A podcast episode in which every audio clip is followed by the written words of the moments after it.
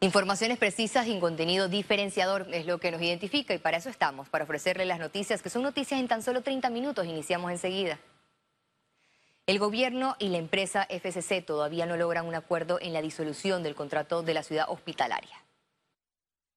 Yo fui muy preciso y le dije que esa cantidad que estaban solicitando, eh, independientemente de todos los problemas que han tenido para Panamá, era inaceptable. O sea, ellos estaban hablando de una cantidad de millonaria que obviamente para nosotros esa cantidad no, no tenía ningún, o sea, no tenía sustento, especialmente con todo lo que ha pasado en ese proyecto. Así reaccionó el presidente Cortizo ante el reclamo de FCC por 65 millones de permanencia extendida en la ciudad hospitalaria. El mandatario dejó claro que la cifra es muy elevada y que su equipo revisa el conflicto jurídico.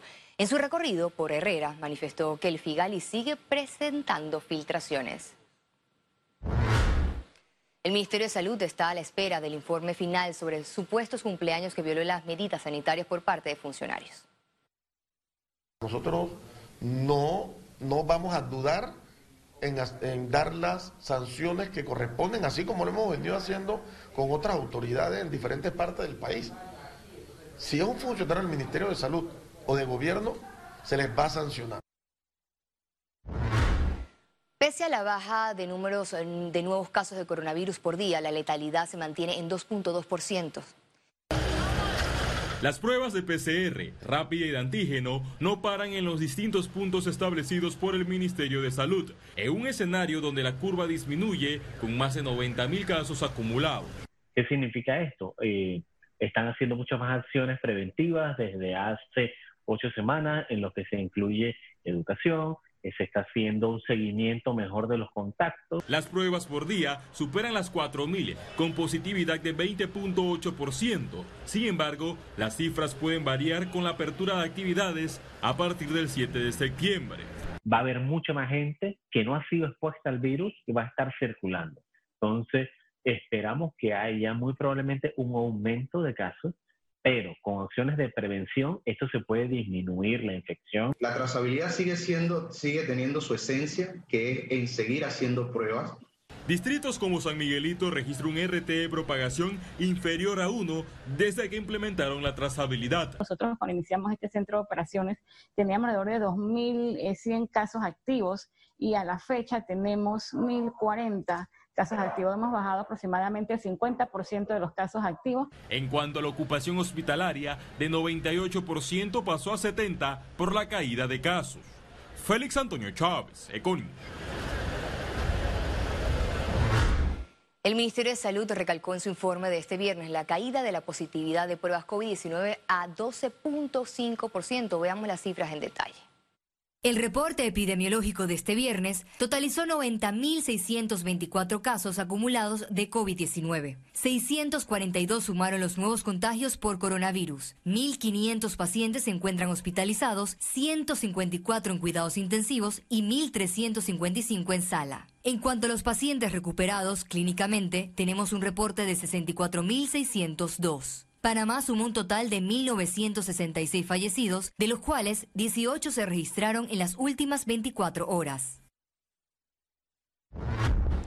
Semana crucial en Panamá por una reapertura de actividades vitales para el resurgimiento económico del país, solo que las medidas vinculan conciencia ciudadana ante el virus. ¿Pero realmente fue así? Se lo mostramos en la siguiente crónica gracias a las cámaras de Juan Rodríguez y Carlos Magnan. 11 de agosto, el esperado anuncio hemos tomado la decisión en equipo. Un primer paso para la reactivación, porque acto seguido, las inspecciones. Autoridades recorrieron centros comerciales para fiscalizar protocolos de bioseguridad.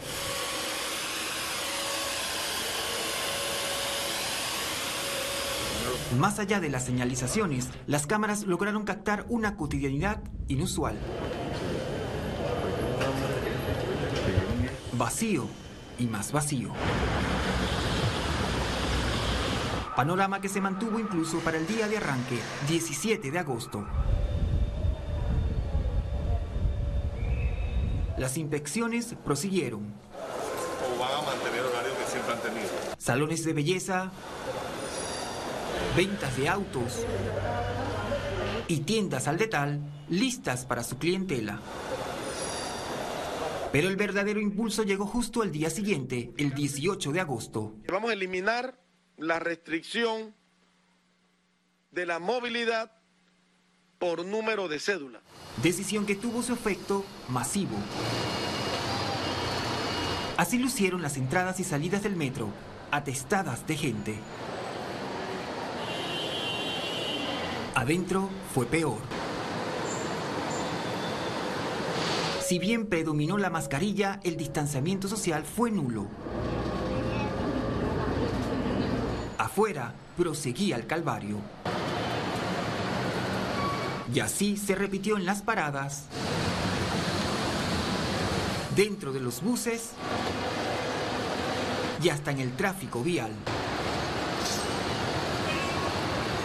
Lo que prosigue acontecerá para el 7 de septiembre con una reapertura más amplia y sin restricciones de salida. Queda la esperanza de una cifra en baja, aunque todo dependerá de su mayor amenaza, la misma ciudadanía. José Daniel Marcial, Econews. El MINSE efectuó pago de salarios adeudados a una parte del personal de salud. Este viernes, un grupo de médicos y enfermeras recibieron los pagos atrasados del dinero adeudado en concepto de salarios. El personal de la salud reclamó en la semana esta retribución. El movimiento Todo Panamá entregó 26 mil mascarillas y pantallas faciales en estaciones del metro. Los usuarios del transporte público recibieron por parte de miembros de este movimiento implementos de bioseguridad para frenar contagios del COVID-19 en medio de la reapertura de nuevas actividades económicas. La entrega se realizó en las estaciones de Albrook, San Miguelito, El Crisol y Pedregal. Han donado a nuestros usuarios una gran cantidad de pantallas faciales y, mascarillas en cinco estaciones del metro. Es una primera eh, entrega. Lo que buscamos es impactar más de 150 mil personas directas que vamos a estar repartiendo estas pantallas faciales con la idea de que se la pongan todos los días en el transporte público, ahora que estamos reabriendo la economía. Cambiamos de tema, ya que más de 100 venezolanos varados en Panamá por la crisis de COVID-19 piden entrar a su país. Este viernes, en el Aeropuerto Internacional de Tocume, un grupo de venezolanos solicitó al gobierno de su país permitir los vuelos humanitarios para llegar a sus hogares, porque la mayoría lleva más de seis meses en el istmo, laborando de manera informal para cubrir sus gastos. Los manifestantes aseguraron que en varias ocasiones han cancelado la fecha de retorno por las restricciones de movilidad aérea. También piden el apoyo a Panamá.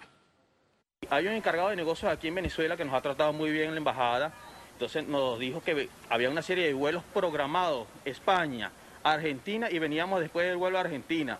Nos dijo que posiblemente nos íbamos el 29. Entonces hasta el día de ayer, a las horas de la tarde, obtuvimos una respuesta que el vuelo para llevarnos a Venezuela no fue autorizado.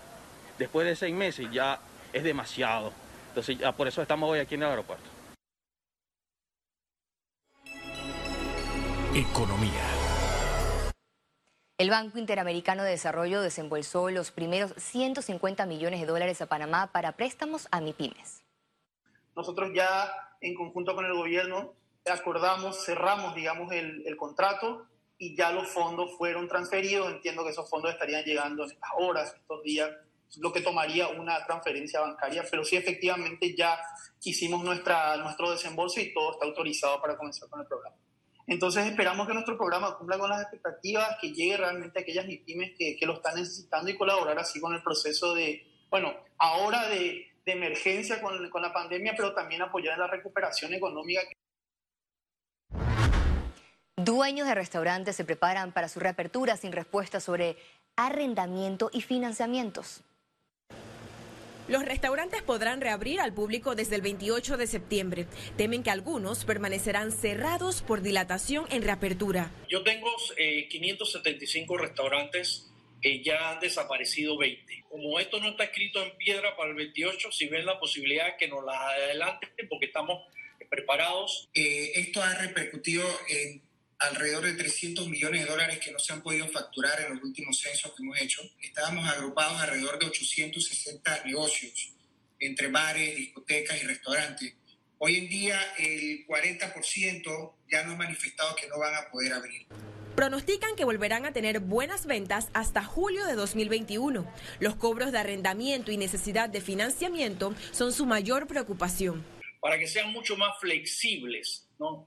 Eh, y puedan ser más fácil accesar al crédito eh, con quizás menos garantías, ¿no? Pero vendiendo la trayectoria que tú tienes. Hay que incentivar algún anteproyecto de ley que pueda buscar la manera de, de buscar ese balance entre, entre las empresas que se dedican a bienes y raíces, eh, la banca privada o la banca estatal y el gobierno. Algunos restaurantes adaptaron sus locales con medidas de bioseguridad para continuar ventas con opción de delivery o pick-up a través de ventanilla o puerta, sin acceso. Además, empiezan a implementar protocolos para recibir clientes a final de septiembre. Nuestros implementos de higiene, un lavado de manos frecuentes de todo el personal.